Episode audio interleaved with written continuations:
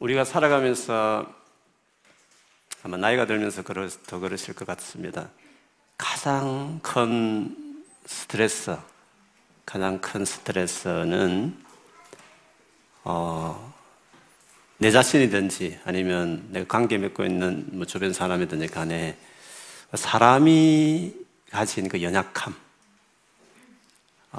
그 사람이 가지고 있는 허물, 그리고 사람이 계속 행하는 잘못된 그 악한 행동들, 행동들을 계속 내가 바라보고 내 삶에 그것이 관계 맺는 그것이 될 때 참 그게 스트레스 같습니다. 또 그러니 언제까지 그렇게 해야 내가 계속 받아줘야 되지? 나는 왜 계속 이럴까? 뭐 이런 여러 가지 나 자신에 대한 부족이든지 아니면 다른 사람들이 내게 주는 잘못된 상처되는 여러 가지 말들, 이런 것들이 사실은 우리의 삶의 가장 큰 스트레스가 되는 것 같습니다. 우리가 아이들을 낳고 부모로서 이게 아이를 키우는 것에 대해서 얼마나 많은 스트레스 받습니까? 이유가 뭐겠습니까? 그 아이의 끊임없는 그 연약함을 일주일도 아니고 이렇게 밥 먹이는 것부터 해서 기저귀 가는 것부터 해서 재우는 것부터 해서 일일이 다 그 부족함들을 계속 수년간 받아낸다는 것은 몸도 지치지만 정신적인 어떤 힘든 것도 만만치 않거든요. 그래서 이 사람의 연약함을 계속 이렇게 또 받아주고 또 품어준다는 것은 참 어려운 것 같습니다. 그것이 주는 스트레스가 참 많죠. 타인뿐만 아니라 우리 자신도 마찬가지입니다. 나 자신의 이 부족함을 계속 이게 발견할 때마다 그 다운되는 거 있지 않습니까?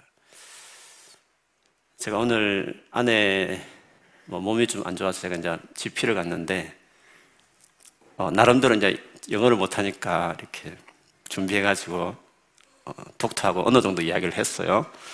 나와서 이제 그 다음 뭐 여러 가지 또 필요한 게 있어요. 그래서 리셉션 가서 이제 했는데 리셉션이 막 블라블라블라 하는데 제가 대충 체크하고 잘 캐치를 못 하겠는 거예요.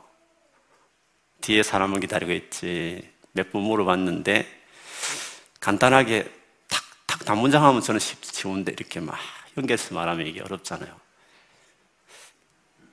아내가 잘 이해했어? 대충 그런 것 같아. 이렇게 나오는데 뭐랄까요. 진짜 나는 이것밖에 안 되라는 그 어떤 약간의 박탈감 같은 거. 영어를 이렇게 안 되나 이런 생각 있지 않습니까? 뭐 한 부분이지만 우리의 삶 안에 진짜 결함이 되는 부분들을 내 개인이든지 늘 만나는 관계에서 사람의 부족함을 계속 맞이한다는 것은 상당히 우리 삶을 힘들게 하는 일이 아닐 수 없습니다. 그래서 우리의 가장 큰 열망은 변화를 받고 싶어 하죠. 변화를. 자기 개발서 같은 거 눈에 확 들어오고, 막 사람을 완전히 인생을 바꾸겠다 하면 막 유튜브에 그는 세바시부터 해서 막, 보면서 도전 받으려고 우리 변화를 많이 추구하게 됩니다. 나이가 어릴 때는 봐주죠. 어리니까 뭐 밥을 흘려도 봐주고 좀 부족해도 봐주고 한데 참아주죠. 참아줘야 아이들이 잘 자라죠. 그걸 못 참고 만일에 계속 구박하고 바른 소리하고 하면 아이들 인격이 건강하게 자랄 수 없잖아요. 그래서 성장이라는 건 그런 것 같습니다. 성장은 끊임없이 누가 잘 받아주는 환경에서 그 사람의 인격이 건강하게 자라가는 것 같아요. 실수도 받아주고 괜찮다 그러고 잘할 수 있다 그러고 연약할 때 부족할 때는 그런 그 품어주는 거 있잖아요. 그걸 좀 우리식으로 하면 은혜의 환경 속에서 생명이 잘 자라가는 것 같습니다. 그래서 건강한 가정에서 아이가 자랐다는 것은 끊임없이 용납해주고 이해해주고 믿어주고 그런 연약함을 계속 받아주는 은혜가 다스리는 가정에서 자란 아이들은 정말 훌륭한 인격이 되죠. 근데 어릴 때부터 엄하고 아이 수준에 맞지 않는 수준 높은 것을 강요하고 부모의 기준에서 계속 그렇게 봐주지 않고 하면 물론 모범생을 클 수 있지만 아마 인격에 많은 나중에 크면 결함이 있을 거라는 생각을 해요. 그 사람이 또 아이를 낳으면 아이도 그렇게 잡겠죠. 끊임없이 그 성장 과정에 부족할 때에는 은혜가 우리를 건강하게 자라게 하는 거잖아요. 근데 이제 아이가 어릴 때는 당연히 그렇게 해야 되는데 또 그렇게 할 수도 있는데 그것도 쉽지 않죠. 그런데 성인이 되면 어떻습니까? 성인이 되면 봐주지 않죠. 왜 나이가 저렇게 들었는데 저렇게 행동할까? 왜 저렇게 말을 할까? 이렇게 싶으면 너무 마음이 상하죠. 너무 화가 나죠.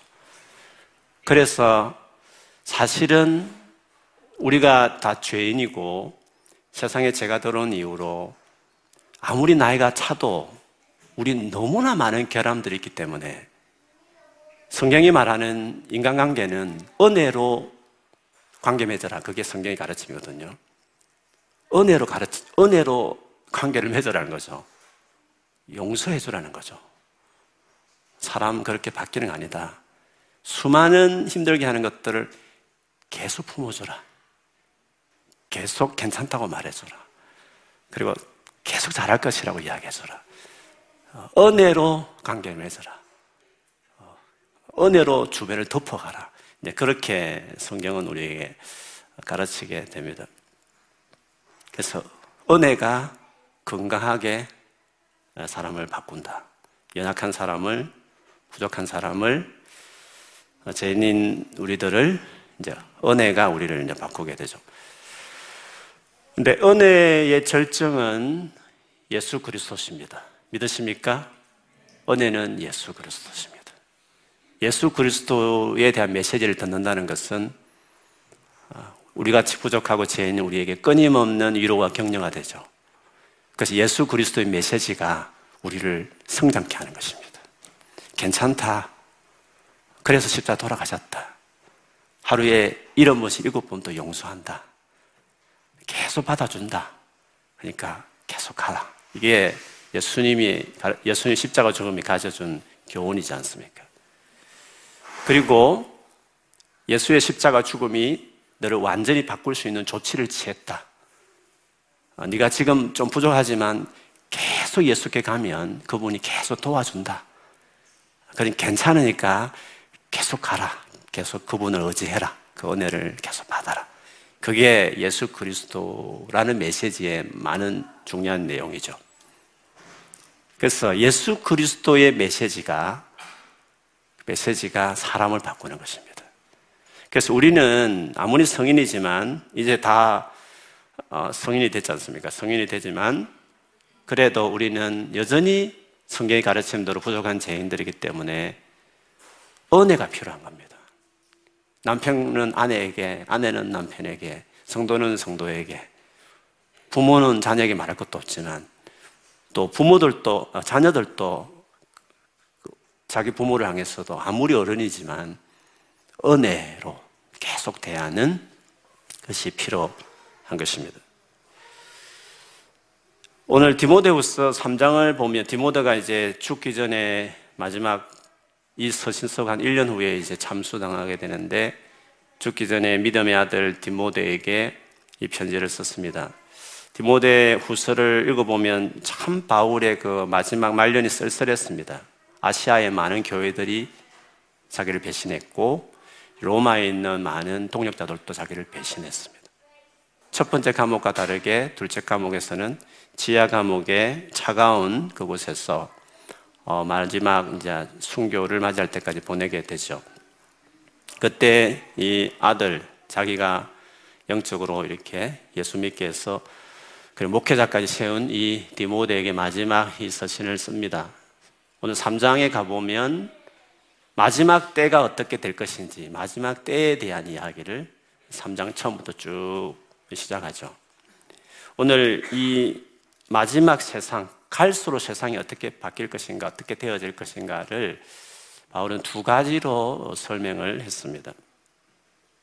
오늘 13절을 보면 악한 사람들과 속이는 자들은 더욱 악하여져서 속이기도 하고 속기도 하나니 첫째는 악해질 것이다. 그리고 계속 속일 것이다. 이렇게 이야기를 했습니다. 악하다는 것은 윤리적인 것과 관련된 단어입니다. 도덕적인 것이죠. 그리고 속이는 것은 윤리적인 거짓말하고 좀 다릅니다. 3장을 쭉 앞에 보면 알지만 이는 진리에 반대되는 의미의 속이는 것입니다. 여기서 말하는 속임이라는 건 어떤 말이냐 하면 이 악함에 대한 가르침이죠.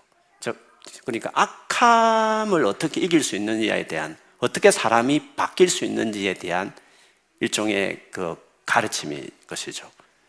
세상의 가르침, 물론 디모데후서도 보면 나오지만 거짓 교사들의 가르침이 많이 있었어요.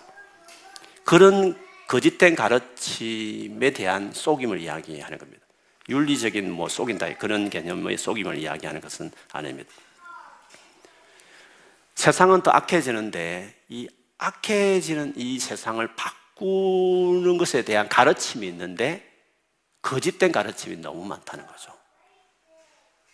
그 악한 것을 전혀 고칠 수 없는, 별로 바꾸지도 못하는 거짓된 가르침이 세상에 너무 많이 있다고 바울이 이야기하는 것입니다. 갈수록 그럴 것이라는 것입니다.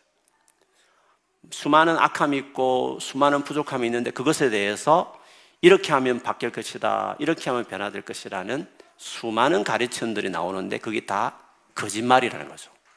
그럴싸하지만 사실은 아무리 배우고 아무리 노력해도 절대로 그렇게 되지 않은 가르침들이 세상은 더 많이 있을 것이라고 이야기했습니다. 그래서 이 악한 것하고 진리는, 가르침은 연결되어 있습니다.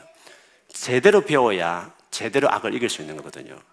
그런데 계속 말을 했지만 진짜 우리의 삶을 바꾸는 것은 예수 그리스도의 가르침밖에 없습니다. 이것 외에는 바꿀 수 있는 게 없다는 거죠. 그런데 세상은 그렇지 않은 거죠. 에베소서 4장에 보면 이 악한 것과 진정한 진리와는 밀접한 관계가 있다는 것을 에베소서 4장 17절에 24, 좀 길지만 좀 제가 읽어드리겠습니다. 그러므로 내가 이것을 말하며 주 안에 정언하노니 이제부터 너희는 이방인이 그 마음에 허망한 것으로 행함같이 행하지 말라. 이방인, 즉 믿지 않은 사람들의 그 허망한, 그 말도 안 되는 삶을 본받지 말라는 거죠. 왜 그러냐면 그들의 총명이 어두워지고 그들 가운데 있는 무지함과 그들의 마음이 굳어짐으로 말미암아 하나님의 생명에서 떠나 있도다. 이 총명이 어두워지고 무지하다는 말을 했지 않습니까? 가르침, 거짓된 가르침은 거짓된 가르침 때문에 그들이 그렇게 됐다는 것을 이야기합니다. 그래서 계속 읽어보면 그들이 감각 없는 자 되어 자신을 방탕에 방임하여 모든 더러운 것을 욕심으로 행하되, 결국에 방탕으로 모든 더러운 욕심도 행하는 그런 잘못된 악한 삶으로 그들이 바뀌게 됐다는 거예요. 그래서 가르침과 그 행함은, 악한 행함은 같이 가는 거죠. 잘못된 가르침은 악을 만들어내는 것이죠.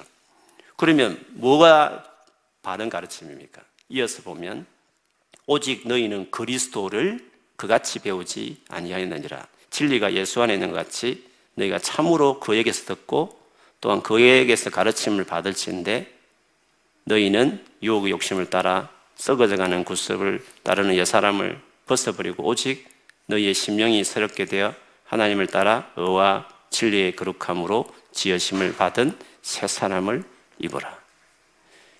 그리스도를 너희는 그렇게 배우지 않았다. 그리스도 안에서 너희는 그렇게 배우지 않았다. 그리스도 안에 배우는 이 배움이야말로 사람이 바꾼다는 것을 이렇게 이야기하고 있습니다. 그리스도를 아는 것, 그리스도 안에서 배우는 것이 왜 중요하냐 하면 그것이 그리스도가 은혜의 원천이기 때문에 그렇습니다. 사람이 바뀌는 것은 은혜로 바뀌는 것입니다.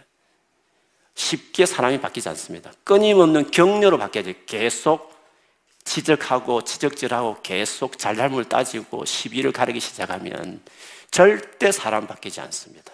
부부관계도 절대 회복되지 않을 뿐더러 자녀도 그렇게 해서 자라는 것이 아닙니다. 은혜 안에서 사람이 다 바뀌는 것입니다. 그런데 은혜 안에 계속 받아주면 아이 어느새 크면 밥도 제대로 먹고 다 제대로 되죠. 계속 받아주고 있기만 하면 지가 알아서 자라는 것입니다.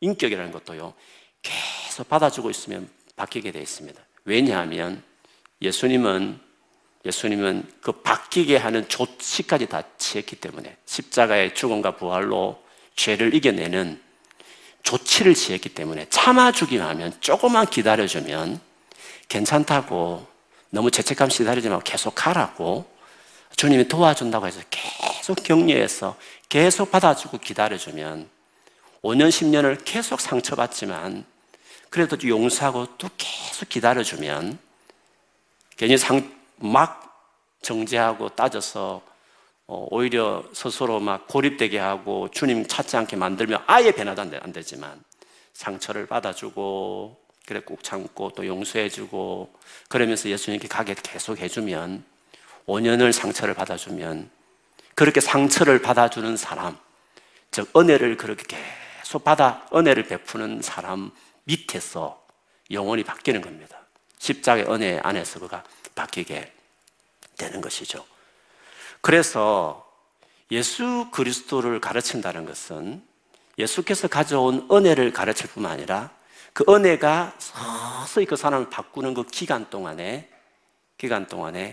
그를 계속 받아주라고 하는, 또 받아준다라는 그 가르침이 예수 그리스도의 메시지이기 때문에, 그래서 예수 그리스도에 대한 교훈만이 사람을 바꾸는 것입니다. 그래서 오늘 바울이 악해진 이유가 거짓된 가르침 때문에 악해지는 것인데, 이런 세상에서 네가 해야 될 일이 뭐냐 했을 때 너는 하나님의 말씀을 배우고 그 하나님의 말씀을 배운 것을 믿고 그 말씀 붙잡고 살아가라 라고 오늘 14절부터 이야기를 했습니다. 너는 배우고 확신한 일에 거하라. 너는 내가 누구에게서 배운 것을 알며 또 어려서부터 성경을 알았나니. 성경을 배워가라고 말했습니다. 왜 성경을 배우는 것이 악에서 벗어나고 온전케 되는 것이 될 수 있을까요? 그 이유는 성경은 능히 너로 하여금 그리스도 예수 안에 있는 믿음으로 말미암아 구원에 이르게 하는 지혜가 있게 하느니라.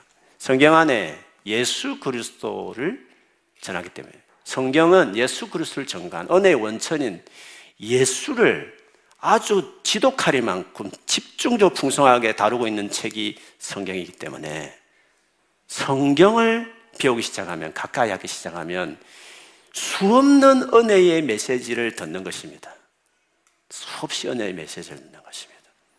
사람들은 나를 끊임없이 받아주지 않고 나의 허물에 대해서 이러쿵저러쿵 하고 디스 걸고 수군거리고 받아주지 않고, 내가 부족한 것도 있지만 막 그 잘못한 것을 상처주는 말들을 주변에 하지만, 그러나 세상의 수많은 가르침도 보면 다 잘해야 된다고 말하고 못하면 도태된다고 말하는, 완전히 은혜가 없는 가르침들이 절비한 세상, 은혜로 나를 대하지 않는 수많은 인간관계가 내 주변에 있고, 나의 부모들도 나를 은혜롭게 대하지 않았었다 치더라도, 나의 사랑하는 남편과 아내도 나를 그렇게 대하지 않을 때도 많지만, 조건적으로 다스릴 때가 많지만, 그러나 성경이 말하고 있는, 소개하는 예수 그리스도는 너무나 말할 수 없는 은혜를 우리에게 이야기하는 것입니다. 그래서 성경을 가까이 하면 구원에 이르게 하는 그 예수 그리스도에 대한 믿음, 그분을 왜 믿어야 되는지, 그분이 왜 중요한지, 그것을 이야기함으로 이 악하고 이렇게 거짓된 가르침이 많은, 그럴싸하게 하는 가르침이 많은 세상에서 우리가 집중해서 봐야 될 책은 바로 성경책이라는 것을 바울이 순교 직전에 영적 아들 디모데에게 이야기를 했습니다. 그러면서 성경이 또 주는 유익함을 말하기를 이런 예수 그리스도에 대한 말할 뿐만 아니라 16절, 17절에 보면 모든 성경은 하나님의 감동으로 된 것으로 교훈과 책망과 바르게 함과 어려 교육하기에 유익하니 이는 하나님의 사람으로 온전하게 하며 모든 선한 일을 행할 능력을 갖추게 하려 함이라. 결국에는 우리를 온전한 사람으로 만들어낸다는 것입니다. 결국에는 우리를 모든 선한 일을 행할 수 있는 능력을 갖춘 사람으로 우리를 세우게 된다는 것입니다. 왜? 한없는 은혜는 사람을 바꾸는 것입니다. 한없는 은혜는 사람을 바꾸는 것입니다. 그래서 성경은 은혜의 메시지 책이기 때문에 그래서 성경을 가까이 하면 가까이 하는 그 사람이 수많은 격려를 받으면서 수많은 위로를 거기서 받으면서 그것 안에서 자기가 바뀌는 것이죠. 교훈하고 책망도 하고 바르게 해주고 오르게 해서 온전한 사람으로 이렇게 바꾸어 가는 것입니다. 그래서 은혜가 중요한 것입니다. 그래서 여러분 예수를 믿고 나서 깊은 하나의 은혜를 이해해야 됩니다. 그리해야만 우리가 바뀔 수 있는 것입니다. 에베소서 2장 8절 9절에 8절에서 10절에 보면 앞에는 은혜를 이야기하고 뒤에는 변화에 대한 이야기를 하거든요. 제가 읽어드리면 이렇습니다. 너희는 그 은혜에 의하여 믿음으로 말미암아 구원을 받았으니 이것은 너희에게서 난 것이 아니요 하나님의 선물이라. 행위에서 난 것이 아니니 이는 누구든지 자랑하지 못하게 함이라. 여기서 보듯이 하나님의 전적인 은혜, 선물, 그것에 대한 이야기를 했습니다. 이어서 보면 우리는 그가 만드신 바라 그리스도 예수 안에서 선한 일을 위하여 지으심을 받은 자니 이 일은 하나님이 전에 예비하사 우리로 그 가운데서 행하게 하려 하심이라. 선한 일을 위해서 지음을 받았다고 말했습니다. 그리스도 예수 안에서. 예수 그리스도는 결국 우리를 선한 사람으로 살아가는 자까지 세우는 완전한 그런 조치를 취하는 그런 하나님이라는 것을 알 수 있습니다.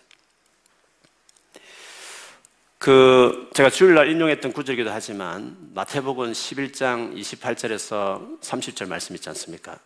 수고하고 무거운 짐진 자들아 다 내게로 오라 내가 너희를 쉬게 하리라 그랬습니다. 그 다음에 하신 말씀이 나는 온유하고 겸손하니 내 멍에를 메고 내게 배우라 그리하면 네 마음이 힘을 얻을 것이라고 말씀하셨습니다. 근데 여기서 여러분 마음이 온유하고 겸손하다는 말이 왜 하셨을까요? 예수님이 자기 인격을 왜 그렇게 소개 먼저 하셨을까요? 내게로 오라, 멍에를 메고 내게 배워. 그렇지만 이런 멍에를 요구하는 나는 마음이 온유하고 겸손해. 그렇기 때문에 내가 주는 멍에는 무겁지 않아. 가볍고 쉬워. 거기 핵심은 예수님 인격에 대한 나는 마음이 온유하고 겸손하다는 말씀을 하셨어요. 그러니까 내가 하는 이 멍에를 메고 내게 배우라 이런 말씀을 하셨어요. 그러면 힘을 얻는다 이렇게 말씀을 하셨거든요. 마음이 온유하고 겸손하다 이 의미는 은혜를 계속 베푸는 인격이다 이 뜻입니다. 네가 수많은 허물이 지금 있고 수많은 계속적으로 반복하는 그 너무나 많은 부족함이 있는데 내게 오라는 겁니다. 나는 절대 내가 너를 디스하지 않을 거다. 나는 계속 용서하고 계속 내가 너를 격려할 거다. 괜찮다. 괜찮아. 잘할 수 있다. 아니야. 잘할 수 있어. 나는 너의 모든 부족함에 대해서 계속 품어주고 이해하고 공감해주고 계속 소망을 잃지 않고 너를 포기하지 않고 계속 도와주는 은혜를 끝까지 베푸는 나는 진짜 온유하고 겸손한 사람이라는 거죠. 내 밑에 오면 너 잘한다. 그러니까 내게 오라는 거죠. 그렇지만 내가 계속 격려하면서 계속 가르쳐 줄게. 계속 해라. 아니야, 할 수 있어. 계속 하라고. 너를 막 욱박지르고 막 이렇게 누르고 그것밖에 안 되냐고 막 이렇게 그렇게 하는 것이 아니라 내가 너를 계속 용서하고 품어줄 테니까 내게 오라고. 그러면서 자꾸 힘 없고 격려받아서 내 가르침대로 끝까지 한번 살아봐. 포기하지 않고. 그래야 하면 힘을 얻게 될 것이다 라고 이야기를 했습니다. 여러분, 우리가 하나님 앞에서 바르게 살아야 되는 삶에 대해서, 내가 바라는 어떤 온전한 삶에 대해서 살다 보면 그렇지 못한 자기 자신을 볼 때 우리가 쉽게 갖는 감정이 이제 죄책감이거든요. 자책하는 마음이거든요. 죄책감과 자책하는 마음은 스스로를, 자기를 지적질하는 겁니다. 자기가 자기를 용납하지 않는 것입니다. 자기가 자기에게 은혜를 베풀어야 되거든요. 자기 자신에게. 그걸 못하는 겁니다. 나는 왜 이럴까? 나는 왜 이렇게 했을까? 나는 진짜 이런 존재가 아닌데. 자기가 자기를 용납할 수 없는 것입니다. 자기가 자기에게 은혜를 안 베푸는 것입니다. 그래서 죄책감은 절대로 하나님의 마음이 아닙니다. 죄책감은 내가 부족하다는 것을 스스로 인정하지 않는 것입니다. 나는 절대 이런 사람이 되어서는 안 되는데 나는 왜 이럴까 하면서 자기가 자기 자신을 절대로 용납하지 않는 것입니다. 안 됩니다. 그건 죄책감은 절대로 회개가 아닙니다. 죄책감은 회개하고 다른 겁니다. 회개는 뭡니까? 회개는 하나님, 내가 부족한 사람 맞습니다. 하나님, 나를 용서하신 걸 내가 믿습니다. 하나님, 정말 나를 불쌍히 여겨주십시오. 도와주실 줄 믿습니다. 그게 회개입니다. 회개는 자기를 하나님처럼, 하나님의 그 용납함을 받아들이고 하나님을 정말 갈망하며 도움을 구하며 나아가는 것이 그게 회개거든요. 근데 많은 사람들이 죄책감이 시달려요. 예수 믿는 사람들이. 즉, 은혜로 자기 삶을 다스리지 않는 거예요. 왜?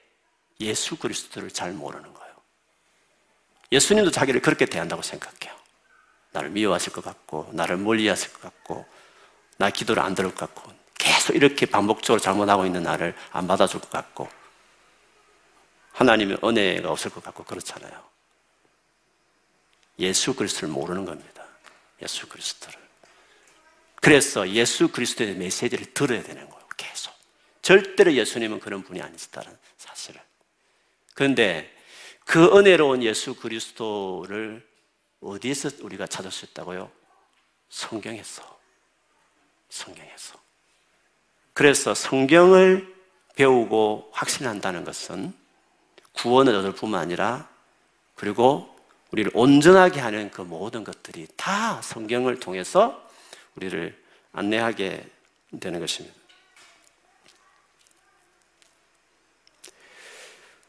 그렇기 때문에 성경을 가르친다는 것은 이제 이렇게 이해됩니다. 성경을 가르친다는 것은 계명을 가르친다, 어떻게 바르게 살아야 돼라는 세상의 지침을 가르치는 게 아닙니다. 성경을 가르친다는 것은, 성경을 가르친다는 것은, 성경을 읽는다는 것은 예수 그리스도를 읽는 것입니다. 그리고 성경을 가르친다는 것은 예수 그리스도를 가르치는 것입니다. 여러분이 성경을 가르치는 분들 계실 것이고, 앞으로 이제 성경을 가르칠 텐데, 그리고 세상 사람들에게 이 성경의 진리를 가르치잖아요. 전하게 될 거잖아요. 뭘 전하냐는 거죠. 은혜의 메시지를 전하는 것이죠. 예수 그리스도를 전하는 것이라고 할 수 있습니다. 그래서 예수 그리스도를 전한다는 것은 예수 믿으면 천국 가, 뭐 이런 단순한 논리를 말하는 게 아니라 그 핵심, 우리가 죄인이고 우리 죄인이 우리를 이렇게 용서하고 받아주시고 끊임없이 기다리면서, 계속 기다리면서 우리를 포기하지 않고 결국에는 가르쳐서 온전한 사람 만들어가는 이 긴 우리 인생 전부에 가르치신, 은혜로 우리 인생을 이끌어가신 이 메시지가 복음이거든요. 그 예수 그리스도에 대한 메시지라는 거죠. 근데 복음을 전하면서 막 지적질하고 정죄하고 막 수군거리고 막 비판하고, 그거는 완전히 그리스도의 메시지하고 반대되는 것이죠. 그 예수 그리스도의 메시지를 정확하게 전하면 사람이 바뀝니다. 골로새서에 보면, 골로새 1장 28절 29절에 보면 바울이 이렇게 말했어요. 우리가 그를 전파하여, 그는 뭐 그 앞절에 보면 나오지만 예수님을 말해요. 예수님을 전파하여 각 사람을 권하고 모든 지혜로 각 사람을 가르침은 각 사람을 그리스도 안에서 완전한 자로 세우려 하매니 이를 위하여 나도 내 속에서 능력으로 역사하시는 이의 역사를 따라 힘을 다하여 수고하노라고 말을 했습니다. 그리스도를 권해야, 그리스도를 전파해야 온전한 사람이 되는 것입니다. 히브리서 12장 2절에 보면 믿음의 주요 또 온전하게 하시는 이인 예수를 바라보자. 그는 그 앞에 있는 기쁨을 위하여 자기 십자가를 참으사 부끄러움을 개의치 아니하시더니 하나님 보좌 우편에 앉으시느니라. 여기서 예수님을 믿음의 주요 온전하게 하시는 이인 예수 이렇게 했습니다. 근데 믿음의 주라는 것을 영어에 보면 The author 이렇게 말했습니다. author란 말은 시작이라 이 뜻입니다. 그러니까 믿음을 시작하게 하시는 분이라고 해요. 믿음을 처음 스타트하게 하시는 첫 저자니까 믿음의 첫 이렇게 출발하게 하신 분이란 뜻이죠. The author and perfecter. 시작하게 하기도 하셨지만 perfecter. 완전하게 하시는 분이라는 뜻이죠. 예수님은 어떤 분이란 말이죠? 믿음을 처음 시작하게 하시는 분이지만 끝내 그를 완전하게 하시는 분이 예수님이라는 거죠. 그래서 그 예수를 바라보라는 거죠. 그냥 은혜로 다스린 분이니까 그 은혜를 다스린 그 예수를 계속 보라는 것이죠. 왜? 은혜가 우리를 바꾸니까. 우리는 수없이 넘어지고 부족함을 여전히 계속 다니는 평생 아마 그런 것을 계속 보면서 실망하고 힘들어하며 살아가는 우리들이기 때문에 그런 은혜를 처음부터 마지막까지 주시는 예수를 바라봄으로써 우리가 변화되고 바뀌게 됐기 때문에 그렇습니다. 그런데 그 놀라운 은혜의 원천이신 예수 그리스도를 어디에서 우리가 배울 수 있다고요? 성경에서. 그래서 성경이 우리로 하여금 온전케 하는 귀한 생명의 말씀이 되는 것입니다. 그래서 여러분 성경을 읽는 좋은 태도가 있습니다. 성경을 볼 때 성경을 이런 식으로 봐야 되는 것입니다. 예수 그리스도를 소개하는 책이고 그 은혜를 주시는 예수님을 소개하는 그리고 어떻게 예수 그리스도를 통해서 그 은혜 안에서 우리가 바뀌는지를 보여주는 게 성경책이기 때문에 성경을 볼 때에 뭔가 듀티, 뭐 의무감, 어떤 규정 이런 걸 찾는 책으로 보면 안 되고 여기서 하나님의 은혜가 뭔지 어떻게 그 은혜가 우리를 바꿔내는지 그런 은혜를 보는 책으로 성경을 봐야 그래야 그게 제대로 성경을 보게 되는 것입니다. 그래서 여러분은 창세기 1장을 보더라도 하나님의 은혜가 뭔지 그게 뭔지를 그걸 묵상하면서 봐야 매일매일 부족함을 깨닫는 우리들이 격려받고 힘을 얻어서 다시 주님 앞에 나가는 사람이 되는 것입니다. 해야 될 거 안 해야 될 거 계속 지적질 당하는 책처럼 성경을 보기 시작해버리면 뜨끔할지 모르겠지만 그러나 하면 해도 안 되는 자기 자신을 보면서 결국 죄책감에 시달리게 하는 죄책감을 주는 책으로 성경이 될 수도 있단 말이죠. 그래서 성경을 우리 기록한 목적이 뭔지 예수 그리스도 은혜로운 예수님을 소개하고 그분을 믿게 하고 그렇게 해서 온전케 하기 위해서 주신 책이기 때문에 성경을 볼 때에는 그 같은 태도로 성경을 보는 것이 옳다는 것입니다. 그래서 예수님께서 성경을 그렇게 열심히 연구하는 유대인들에게 성경을 바르게 읽는 방법에 대해서 요한복음 5장 39절에 이렇게 이야기했습니다. 너희가 성경에서 영생을 얻는 줄 생각하고 성경을 연구하거니와 이 성경이 곧 내게 대하여 증언하는 것이라. 그런데 불구하고 40절에 보면 너희가 내게 오지 않는다 이렇게 이야기를 했습니다. 그러니까 성경은 예수 그리스도를 증언하는 것입니다. 그런데 성경을 아무리 연구해도 예수 그리스도의 관점을 보지 않는 성경 연구를 유대인들은 많이 했다는 거예요. 성경을 백독천독해도 어떤 규정으로 책을 보기 시작해버리면 아무 도움이 안 되는 것이에요. 그런데 성경을 예수 그리스도를 바라보게 하는 책, 우리에게 어떤 은혜를 베푸신 분이신지에 대한 예수님을 소개하는 책으로 보기 시작할 때 우리는 그 성경이 끊임없이 은혜의 예수님을 만나게 하고, 그래서 그 성경이 오늘 말씀처럼 온전한 하나님의 사람을 만들어내는 모든 선을 행할 수 있는 사람으로 준비시키게 되는 책이 되는 것입니다. 그렇게 성경을 읽어야 되는 것입니다. 그렇게 성경을 보는 것입니다. 그래서 매일 저는 묵상할 때마다 예수 그리스도를 만나고 예수 그리스도의 은혜를 거기서 경험하고 다시 확인하고, 위축되어 있다가 다운되어 있다가도 말씀 묵상하기 시작하면 그 하나님의 자비의 은혜를 다시 보기 시작하며 그 예수 그리스도의 메시지를 듣기 시작하며 그 은혜의 메시지를 보면서 다시 일어서고 힘을 얻고, 그래서 끊임없는 격려 속에서 내가 하나님 온전한 사람으로 바뀌게 되는 것입니다.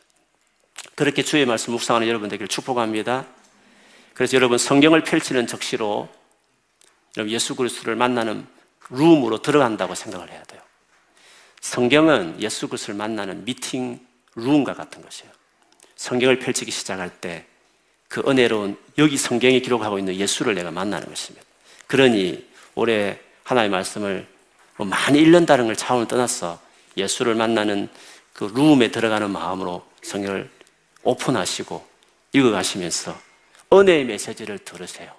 계속 격려를 받았어요. 온유하고 겸손하신 주님을 계속 만났어요.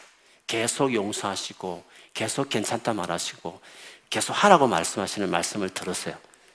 그러면서 계속 예수께 배워가세요.